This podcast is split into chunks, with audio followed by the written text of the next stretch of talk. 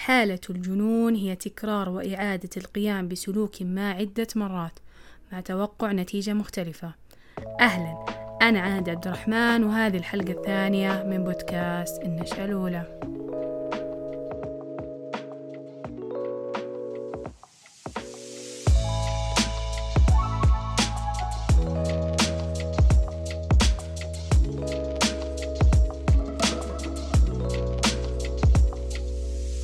هذه هي إحدى الاقتباسات التي رأيتها من فيلم كنت أتابعه الأسبوع الماضي وكان المشهد عبارة عن أشخاص في مركز التأهيل يتعالجون من إدمانهم وكل شخص منهم كان مدمنا على شيء ما وطلب منهم المشرف المسؤول عنهم القيام بعمل ما وكانوا يعيدون نفس الطريقة دون الحصول على نتيجة مرضية أي أن جميع محاولاتهم باءت بالفشل. الإنسان والحياة بطبعهما عوامل متغيرة وكلما زاد تطور الحياة والإنسان وجب علينا أن نضع حدود لتسيطر على أفعالنا. فتخيل معي عزيزي المستمع كيف كان يعيش البشر في الزمن القديم وأعني حياة الإنسان البدائي قبل التطور وظهور العصر الحديث. ماذا كان يحكمهم وكيف كانوا يسيرون أمور حياتهم اليومية البسيطة؟ ونستشهد من هذا الاقتباس أن الإنسان سلوكه متغير ومع تغيرات سلوكه تتغير الأحكام والقوانين ويكتب الزمان والتاريخ سؤالي هنا متى فكر الإنسان في إضافة القوانين والأحكام في حياتهم؟ كيف بدأت سلسلة السلطة؟ ما هي اللحظة التي قرر فيها البشر أن ينصوا أول قانون مكتوب والذي يوجب عليه العقاب إذا لم يفعله الإنسان وعلى ماذا استندوا؟ هل كانت تحكمهم القوانين أم الأخلاقيات؟ وما الفرق بينهم؟ الله عندما قرر خلق آدم عليه السلام هو وحواء قال للملائكة أنه يريد أن يجعل خليفة في الأرض. ولكن الله أسكنهم في الجنة أولا لأن لم يكن آدم وحواء جاهزين في أن يكونوا خلفاؤه في الأرض. وتخيل معي أن الله أعطاهم أمر واحد فقط لا غير. لا تقربا هذه الشجرة فتكونا من الظالمين. علما أن الجنة واسعة جدا وفيها ما لا عين رأت ولا أذن سمعت ولا خطر على قلب بشر. لذلك الله سبحانه وتعالى أراد أن يختبر آدم وزوجته حواء أول اختبار لهم. والنتيجة ماذا كانت؟ أن أزلهما الشيطان عنها فأخرجهما مما كانا فيه. عصى آدم وحواء ربهما بأن يحافظا على الشرط الوحيد للسكن في الجنة. عندها أصبح آدم وحواء مستعدين لأن يكونوا خلفاء الله في الأرض. لأنه من أهم الصفات التي تميزنا كبشر هي صفة الخطأ والصواب. أو عدم الكمال لأن الكمال لله وحده وزيادة. لا ذلك أن الشيطان توعد الله بأنه سوف يهلك البشرية معه في النار وهذا سبب كافي جدا أن يضع الله قوانين كونية تحكمه. ولذلك أنزل الله علينا الكتاب ليرشدنا إلى الصراط المستقيم. لنعود ونتخيل من جديد. خذ دقيقة من وقتك وتخيل معي أنك تعيش في عالم البدائية. حيث لا أحكام ولا قوانين تحكمك في هذا الزمان.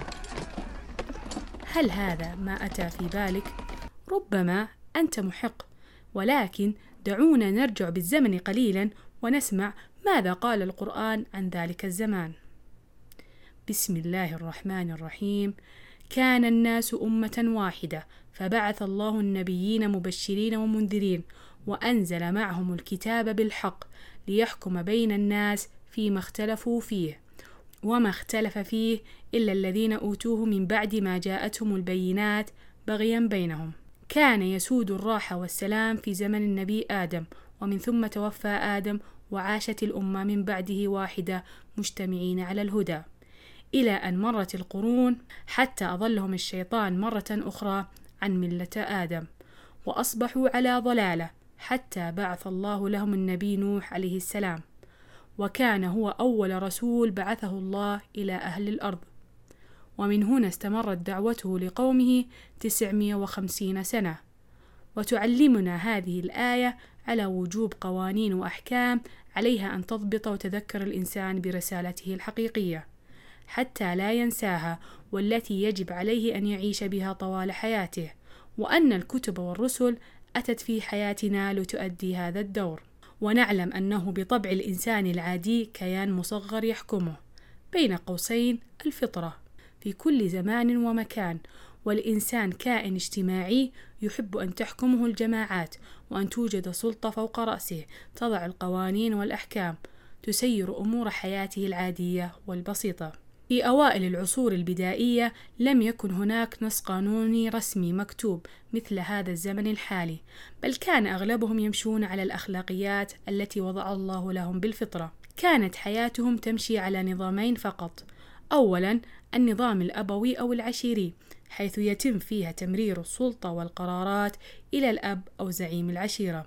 حيث تتكون من زوج وزوجة وأولاد وتكون السلطة تامة فقط لرب الأسرة.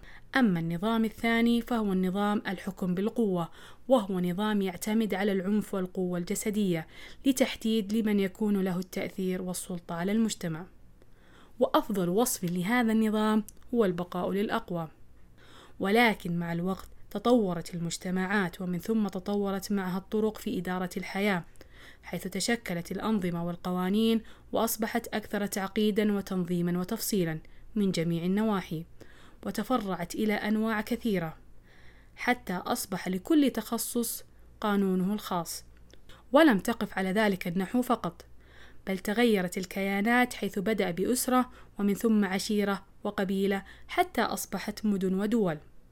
وتعتبر الدولة هي أعلى هرم في التنظيم الثقافي وكل دولة لها طريقتها الخاصة في الحكم. منهم من يستخدم الحكم الديمقراطي والآخر يستخدم الحكم الجمهوري وهناك دول تستخدم الحكم الملكي. وهذا هو التسلسل الهرمي الذي طوره الإنسان مع مرور الوقت وحتى أنه احتاج إلى القوانين والأنظمة لتنظم هذه الجماعات. وإذا أتينا لتعريف القانون سوف نقول عنه هو نظام من القواعد واللوائح التي تحكم سلوك الأفراد والمجتمعات ويتم إنشاء القانون من قبل السلطات التشريعية بهدف تنظيم العلاقات الاجتماعية وحفظ الأمن وتحقيق العدالة. أما الأخلاقيات فهي المبادئ والقيم الأخلاقية التي تكتسب وتتغير من فرد إلى آخر، والتي تحدد السلوكيات الصحيحة والغير الصحيحة في المجتمع. حاول العلماء معرفة ما هي الأسس الثابتة والحقيقية حول نشأة القوانين عند الشعوب القديمة، ولكنها صعبة بسبب نقص في المعلومات عن ذلك الزمان. ولكنهم ركزوا على تطور القواعد القانونية عند البشر ويعتبر مواضيع القوانين مهمة جدا لأنها تمكننا من أخذ نظرة عامة على الماضي ولأن الحاضر يعتبر ناتج تراكمي للماضي. ويمكننا من فهم سير الحياة وكيف نشأت وفهم تطور المجتمع مع الوقت. وتعد الحضارة السومرية هي أقدم الحضارات في التاريخ وأثبتت البحوث التاريخية أن بلاد ما بين النهرين دجلة وفرات العراق حاليا كانت مهدا لأقدم الحضارات والشرائع ومنها انتشرت الأحكام والمبادئ القانونية في العالم وأنها مهبط آدم وحواء في الأرض. حيث يعتبر قانون أور نمو في الحضارة السومرية التي كانت توجد في العراق حاليا هو أقدم قانون اكتشف حتى الآن. ويوجد أيضا قانون حمورابي من الحضارة البابلية التي أيضا كانت توجد في العراق حاليا والذي يعتبر من أشهر القوانين المكتشفة قديما. هو أساس أي دراسة تاريخية قانونية عن القانون. في العصور القديمة بوصفه أكمل القوانين وأكثرها موادا حيث صاغ الملك حمورابي قانونه صياغة فنية قريبة من صياغة القوانين الحديثة حيث احتوى القانون حمورابي على 282 مادة بأسلوب شبيه بالقوانين الحديثة وبعيدة عن الأسلوب الشعري الذي اتصفت به القوانين القديمة. ولهذا يعد القانون حمورابي أول قانون استخدم الأسلوب العلمي في صياغة مواد إحكامه. تعتبر القوانين وتاريخها من أهم الأشياء التي يجب علينا أن نفهمها وندرسها لكي نفهم الحضارات وسلوك البشر مع تقدم الزمن لكي نعرف كيف نشأ الإنسان وماذا تغير فيه مع الزمن. ويمكننا حتى أيضا في بعض الأحيان أن نتنبأ بالمستقبل ونساعد أكثر في بناء أمم حضارية إذا فهمنا هذا كله لأن اختيارات اليوم هي التي تحدد مصير الغد. كانت معاكم عهد من بودكاست النشأة الأولى. أعطوني رأيكم عن الحلقة الثانية وإذا أعجبتكم الحلقة تابعوني على منصات وسائل التواصل الاجتماعي. ولا تنسون تنشرون الحلقة مع من تحبون. إلى اللقاء.